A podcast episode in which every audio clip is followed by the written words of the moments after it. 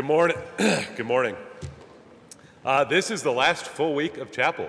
And looking at the cal- calendar is a little bit surreal, but it's uh, really a very special week in chapel. uh, Wednesday, we will have our second and last uh, senior testimonies. Um, so please come out for those. Uh, Beatrice Bracken, and who, who's joining B? Who is it? Hunter. Hunter and Beatrice. Hunter Rasmussen and Beatrice. Um, and then Friday, Friday we're going to have a special. Uh, Bob Harbert is going to be in chapel on Friday. Uh, he's going to be speaking to us and sharing um, about the last year of his life, and uh, I think it's going to be a really special time. So come out. But today uh, we have the privilege of having Dr. Herb Ward with us uh, speaking in chapel. Yeah. Um, you know, we all know Dr. Ward, but sometimes we forget that he was once a practicing lawyer, that he was a missionary with Mission to the World in East and South Africa, um, that he teaches biblical studies now. We shouldn't forget that. But um, Dr. Ward loves people and he loves Jesus. Uh, he is wise and he is kind, and he has, I believe, the true spiritual gift of encouragement. Uh, it's people like Dr. Ward who make covenant the special place that it is. Uh, he has a wife, Kathleen, uh, children, Laura and David, two Labrador retrievers. Um, but we love him, and we're grateful that he's willing to come and bring God's word to us. So, can we welcome Dr. Herb Ward?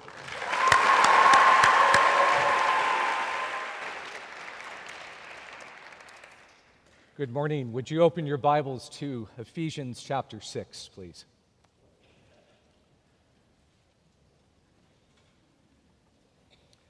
Going to be reading verses 10 uh, to 20.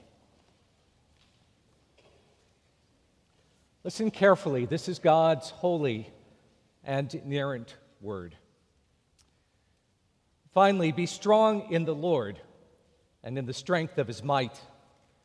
Put on the whole armor of God so that you may be able to stand against the schemes of the devil. For we do not wrestle against flesh and blood but against the rulers, against the authorities, against the cosmic powers over this present darkness, against the spiritual forces of evil in the heavenly places. Therefore, take up the whole armor of God, that you may be able to withstand in the evil day, and having done all to stand firm.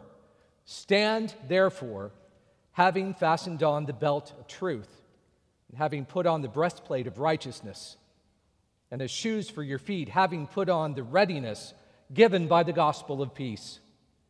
In all circumstances, take up the shield of faith with which you can extinguish all the flaming darts of the evil one, and take the helmet of salvation and the sword of the Spirit, which is the Word of God, praying at all times in the Spirit, with all prayer and supplication.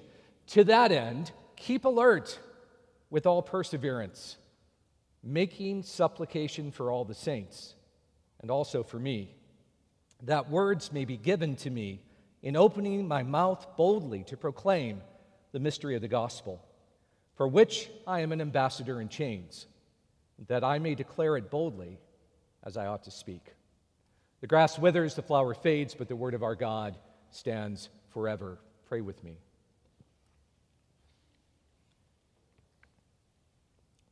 Father God, how we pray that in these moments, your Spirit would work by and with your word to renew our courage and to give us eyes to see the battle that rages all around us, that we might stand in the day of trouble, trusting by faith alone, through grace alone, in Christ alone, as our King and Captain and Savior. We pray this in his name. Amen.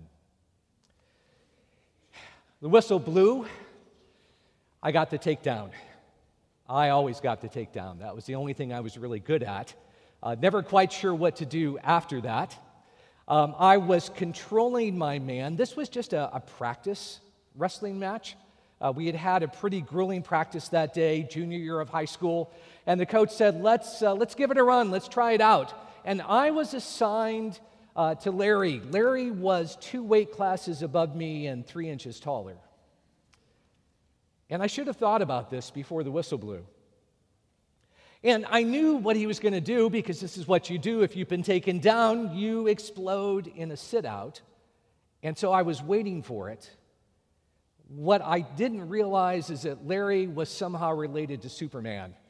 He was made of coiled steel, and when he exploded in that sit out, he swept my right arm away with such power and such speed that he threw it right out of the socket. And that was the end of my wrestling career. Beloved, it pays to know your opponent before you begin to wrestle. Paul in the book of Ephesians has been talking about the glorious unity that we have in Christ. Uh, he's prayed in chapter one that they would know the hope to which they've been called, that they would see the glorious inheritance that the Lord has in the saints, that they would experience his mighty power that raised Jesus from the dead, and that through the work of the Spirit, they would begin to recognize the implications of union with Christ. We have one Lord, one faith, one baptism. In chapter 4, he talks about the need to put off the old man and to put on the new man, to walk in the light, in the power of the Spirit. In chapter 6, he has a few last words for the church and for us as well. Finally, be strong in the Lord and in the strength of his might. Put on the whole armor of God that you may be able to stand against the schemes of the devil. Paul says that we're being called into a wrestling match with spiritual forces. And my concern this morning is that because of our particular worldview, what Paul Hiebert, missionary anthropologist, has called the flaw of the excluded middle, that we have somehow taken this to be metaphor, that we really haven't understood it to be speaking of present realities ongoing in our lives as we speak. And so we're not ready for battle. We're not aware of who our adversary is. C.S. Lewis, in the preface uh, to the Screwtape Letters, which I really encourage you to read, uh, you owe it to yourselves uh, to have read that at some point during your time here at the college. Lewis says there are two equal and opposite errors into which our race can fall about the devils. One is to disbelieve in their existence, the other is to believe and to feel an excessive and unhealthy interest in them. They themselves are equally pleased by both errors and hail a materialist or a magician with the same delight.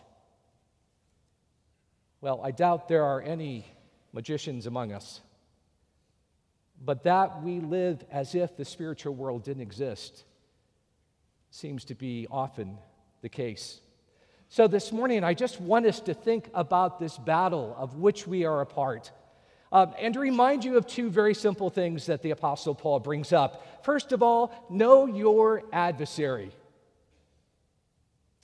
If you're going to wrestle with him, you need to know who he is and what he's capable of. And secondly, know your armor and put it on. First of all, know your adversary.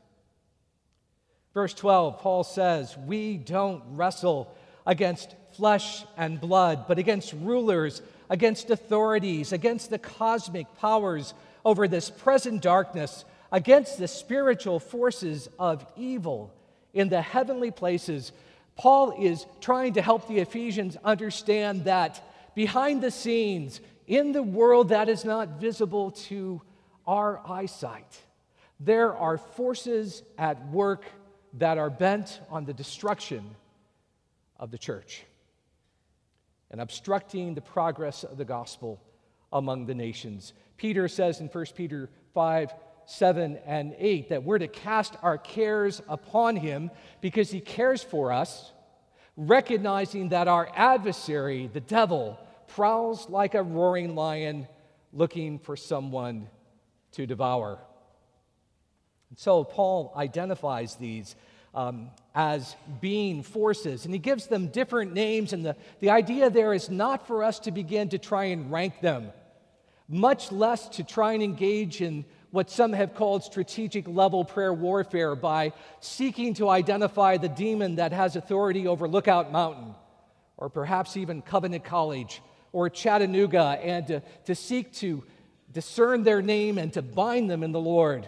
Paul says nothing about that. He simply says, Be aware that there are spiritual forces and they are active and they never sleep. So stay alert. Know your enemy. Be prepared. These forces often, as Walter Wink observed, work through a systemic institutions within our cultural context. So they work through the economic process and they work through the political process, but they are not, as Wink suggests, to be identified with that. Rather, these are demonic forces who function under Satan as our adversary. They do so under divinely imposed limits given by God, but they are fearful and terrible and we need not to underestimate them. Paul says, know who they are. The scripture speaks a lot about our enemy and what he's capable of doing. Paul often writes about having been hindered by the enemy. Um, we're told that he's a liar. And so we should expect that when he whispers in our ear that he's going to be telling us lies about the gospel. He is a murderer, the father of murderers. Uh, he oppresses the saints through his demonic forces. That can come through all kinds of avenues. It can be uh, through discouragement, it can be through doubt, morphing into unbelief. It can take the form of uh, his leveraging our physical and emotional and mental weaknesses, plunging us uh, under God's permissive will, plunging us into depression or anxiety or into fearful things. In East Africa, where Kathy and I used to live and work, uh, he tended to work in very spectacular ways. In a culture steeped in the occult, uh, with a emphasis on traditional religious practice, sometimes his works were fairly spectacular. Here in North America, he tends to work much more subtly. You see, if he can simply neutralize us, uh, by getting us to spend our lives on trivialities, by convincing us that there's no urgency about the gospel or about following Christ, if He can get us to be ingrown and arguing with each other about uh, important doctrinal distinctives so that we don't have our eyes focused on the missional calling that God has placed on our life, if He can do that, then we're not much of a danger to His plans for North America. But when we begin to move out in the power of the Spirit, when we begin to proclaim the word in all of its richness and fullness, uh, sometimes it may feel as if he's drawn a target on our backs. He's not omnipresent, he's not omnipotent, uh, he is not omniscient, he can't be everywhere at all times. He works within divinely ordained constraints, but within those constraints, he can wreak havoc. And sometimes it feels as if all the forces of hell have turned on us. If you read the Puritans, and I would recommend uh, two books one, Richard Sibbes' Precious Remedies Against Satan's Devices, and William Gurnall's The Christian in Complete Armor, nearly 700 pages on these 10 verses um, but exploring all of the ways in which the enemy can attack us. Puritans of old spoke of sometimes having unbidden blasphemous thoughts. Others spoke of feeling tangible presence of evil powers in the room. Luther threw his inkwell at the devil. Others have spoken of dreams in which they felt that they were being attacked by demonic beings. It's important to recognize two things. One, that he can mimic genuine illnesses. The consultation by the Lausanne Committee on Spiritual Warfare, who uh, wrote a, a wonderful, helpful booklet. It's in the library called Deliver Us from Evil. Spoke about the fact that before we attribute things happening in our lives to the enemy, we need to be careful to rule out possible physiological or psychological or psychiatric causes. So, for example, someone who's experiencing a late adolescent onset of bipolar disorder might, while in a manic phase, uh, have hallucinatory uh, or auditory delusions. Someone who is experiencing the onset of schizophrenia could experience these things as well. Those who have undergone great trauma in their lives may be experiencing um, post traumatic stress disorder. And traumatic dreams are part of that disorder, and it's not unusual uh, for kids who have grown up in Christian context to try to make sense of that uh, by attributing it to the enemy. And I'm not suggesting that the enemy doesn't play on our weaknesses. Only that we need to get competent advice from a respected and trusted medical advisor and from a godly and wise counselor to discern whether what is happening is physiologically rooted and could be addressed through medical intervention, or whether it is truly an assault of the evil one. How cruel would it be to persuade someone that their condition, which might be treatable, was simply an enemy attack. But having ruled those things out, we're left with the reality that sometimes the battle is fierce and the fires are hot. And Paul wants us to be prepared, he wants us to be ready. That's why he says, Put on the whole armor of God that you may be able to stand against the schemes of the devil. Be aware that there are forces abroad on this campus and in this world that are determined to derail your faith if it be possible. That will use every opportunity to leverage our indecision, uh, to leverage our unwillingness to pursue Christ with our whole heart, to try and terrify us and to scare us into irrelevance. We understand that this is real, but what we must understand is that Jesus has already defeated the enemy. Paul says in Colossians chapter 2 verse 14 that he has nailed these principalities and powers to the cross. John says in 1 John 3 8 that Jesus came in order that he might destroy the works of the devil. The author of Hebrews says in Hebrews chapter 2 that Jesus died in order to destroy the one who holds the power of death. And under God, Satan does hold the power of death. Michael Green says, Death is accordingly the supreme focus of these enemy forces. They smell of death, they revel in it, they spread it. But here's the thing they cannot ultimately touch the heart of the believer. If you are in Christ, you are not able to be demonized. If you are in Christ, you cannot be what some used to refer to as demon possessed. That would deprecate the work of the Holy Spirit. Jesus has taken a hold of you by faith. You are in Christ. You have the Spirit of God indwelling you. And the words of Romans chapter 8, verse 38 and 39, could not be more true in this context. For I am sure that neither death nor life, nor angels nor demons, nor things present, nor things to come, nor powers, nor height, nor depth, nor anything else in all creation will be able to separate us from the love of God in Christ Jesus our Lord. As believers in Christ, we are safely and securely held in his hands. So that when times of attack come, what we need to do is we need to rest in the power of the gospel. I've told some of you that Kathy and I have some godchildren in South Africa. Uh, her best friend asked if we would agree to be guardians for these children if anything ever happened to, to her and her husband.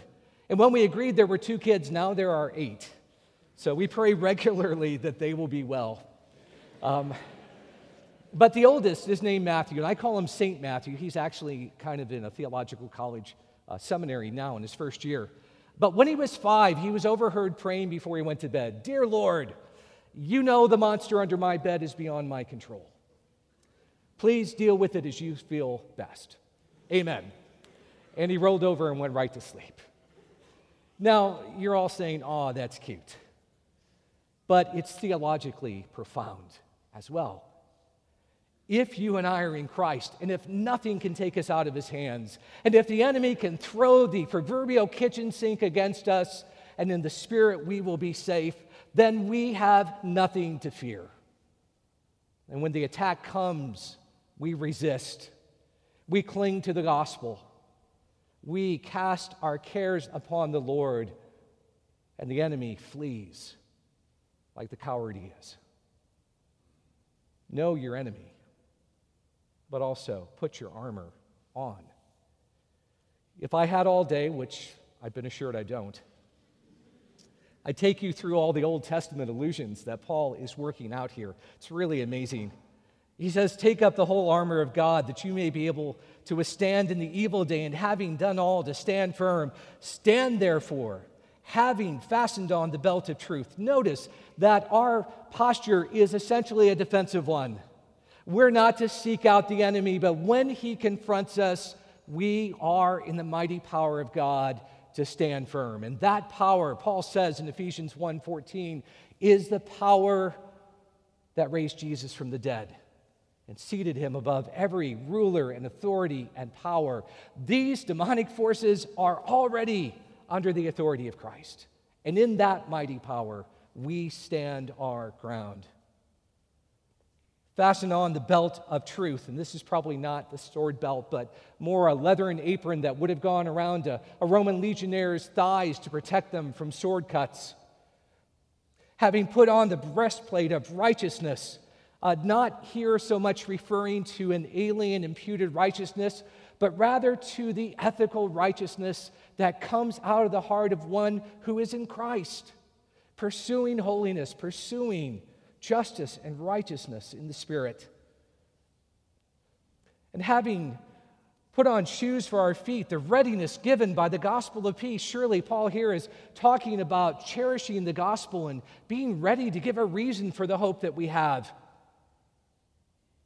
And in all circumstances, taking up the shield of faith, uh, that shield that a Roman legionnaire would have carried that would have covered nearly their entire body, which Paul says will extinguish the darts of the evil one. When he fires flaming darts at you, and he will, hold up the shield of faith, Paul says, and extinguish them. Take the helmet of salvation, the sword of the Spirit, which is the word, the rhema of God. Uh, focusing here perhaps on Jesus' spoken words. Remember in those times of attack that Jesus said, I'll never leave you, I'll never forsake you. Lo, I'm with you always, even to the end of the age. Precious promises in God's word that we cling to in times of spiritual attack. And pray uh, what uh, Kent Hughes has said the all prayer, all times, all circumstances, for all of God's people. Running conversation with the Lord throughout the day, where we are praying for Him to strengthen us by the Spirit, where we're praying that He would rebuke the enemy. That's what you do when the enemy comes against you. You ask the Lord Jesus to rebuke him. And praying that He would enable us to fulfill the work He's called us to do. Peter actually says that we have uh, an angelic SEAL team that is protecting us while we go about the work of the kingdom. Most of all, keep your eyes fixed on the author and finisher of your faith. Uh, the greatest mistake we could make in a spiritual battle is to give our attention to the enemy, to give him more credit than he deserves. Don't underestimate him, but don't overestimate him either. His doom is sure. The battle has been decided. We're in the last days fighting, if you will, those final conflicts, but the outcome is assured. We know how the story ends. And Paul says, Pray that we might boldly proclaim the mystery of the gospel. And in a word, uh, we don't need a lot of complex methodologies for dealing with the attacks of the, en- of the enemy. What we need is a confidence in the gospel, to know it, to know its power in our lives, and to see the potential for its power in the lives of others. From the gospel, the enemy will flee. So keep your eyes fixed on Jesus.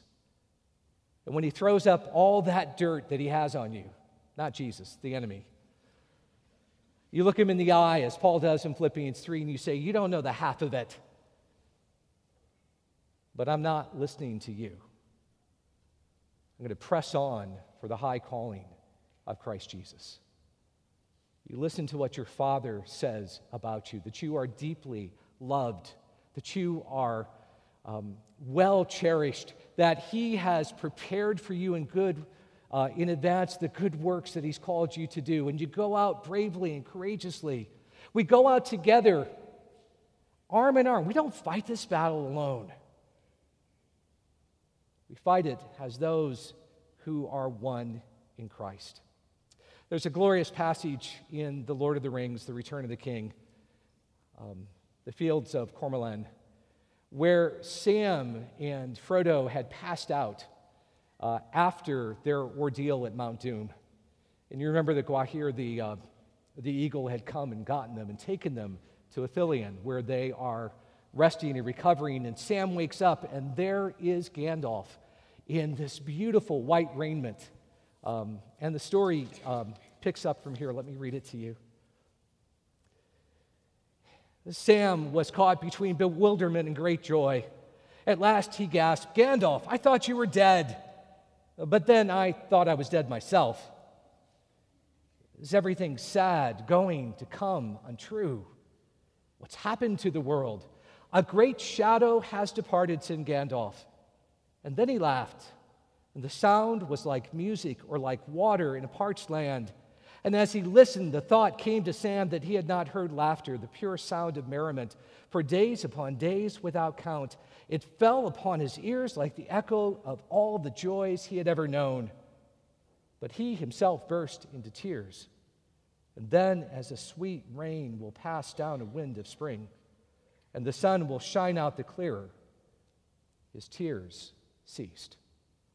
The day is coming when our crucified and conquering Savior will return and make everything new, and He will wipe away every tear, and He will consign our enemy to the doom that is His. It's for that day that we hope. It's in that knowledge that we stand fast. It's to that gospel that we cling. May God give us strength and grace by His Spirit. Pray with me. Father, by the law of averages, there are those battling the enemy even today. And we pray that you would strengthen their hearts and give them a, an abiding knowledge of the presence of your Spirit, of your love shed abroad in their hearts. And Father, that you would make the gospel real to them. That with the shield of faith they could extinguish all the attacks of the evil one. And Father, we pray that you would give us hope grounded in our crucified, risen, and reigning King who will come back to make all things new. We pray this in his name. Amen. Now receive the Lord's benediction. And now may the God of peace, who brought back from the dead that great shepherd of the sheep, our Lord Jesus Christ, may he equip you with everything good for doing his will. And may he work in us what is pleasing to him through Jesus Christ our Lord, to whom be glory forever and ever. Amen.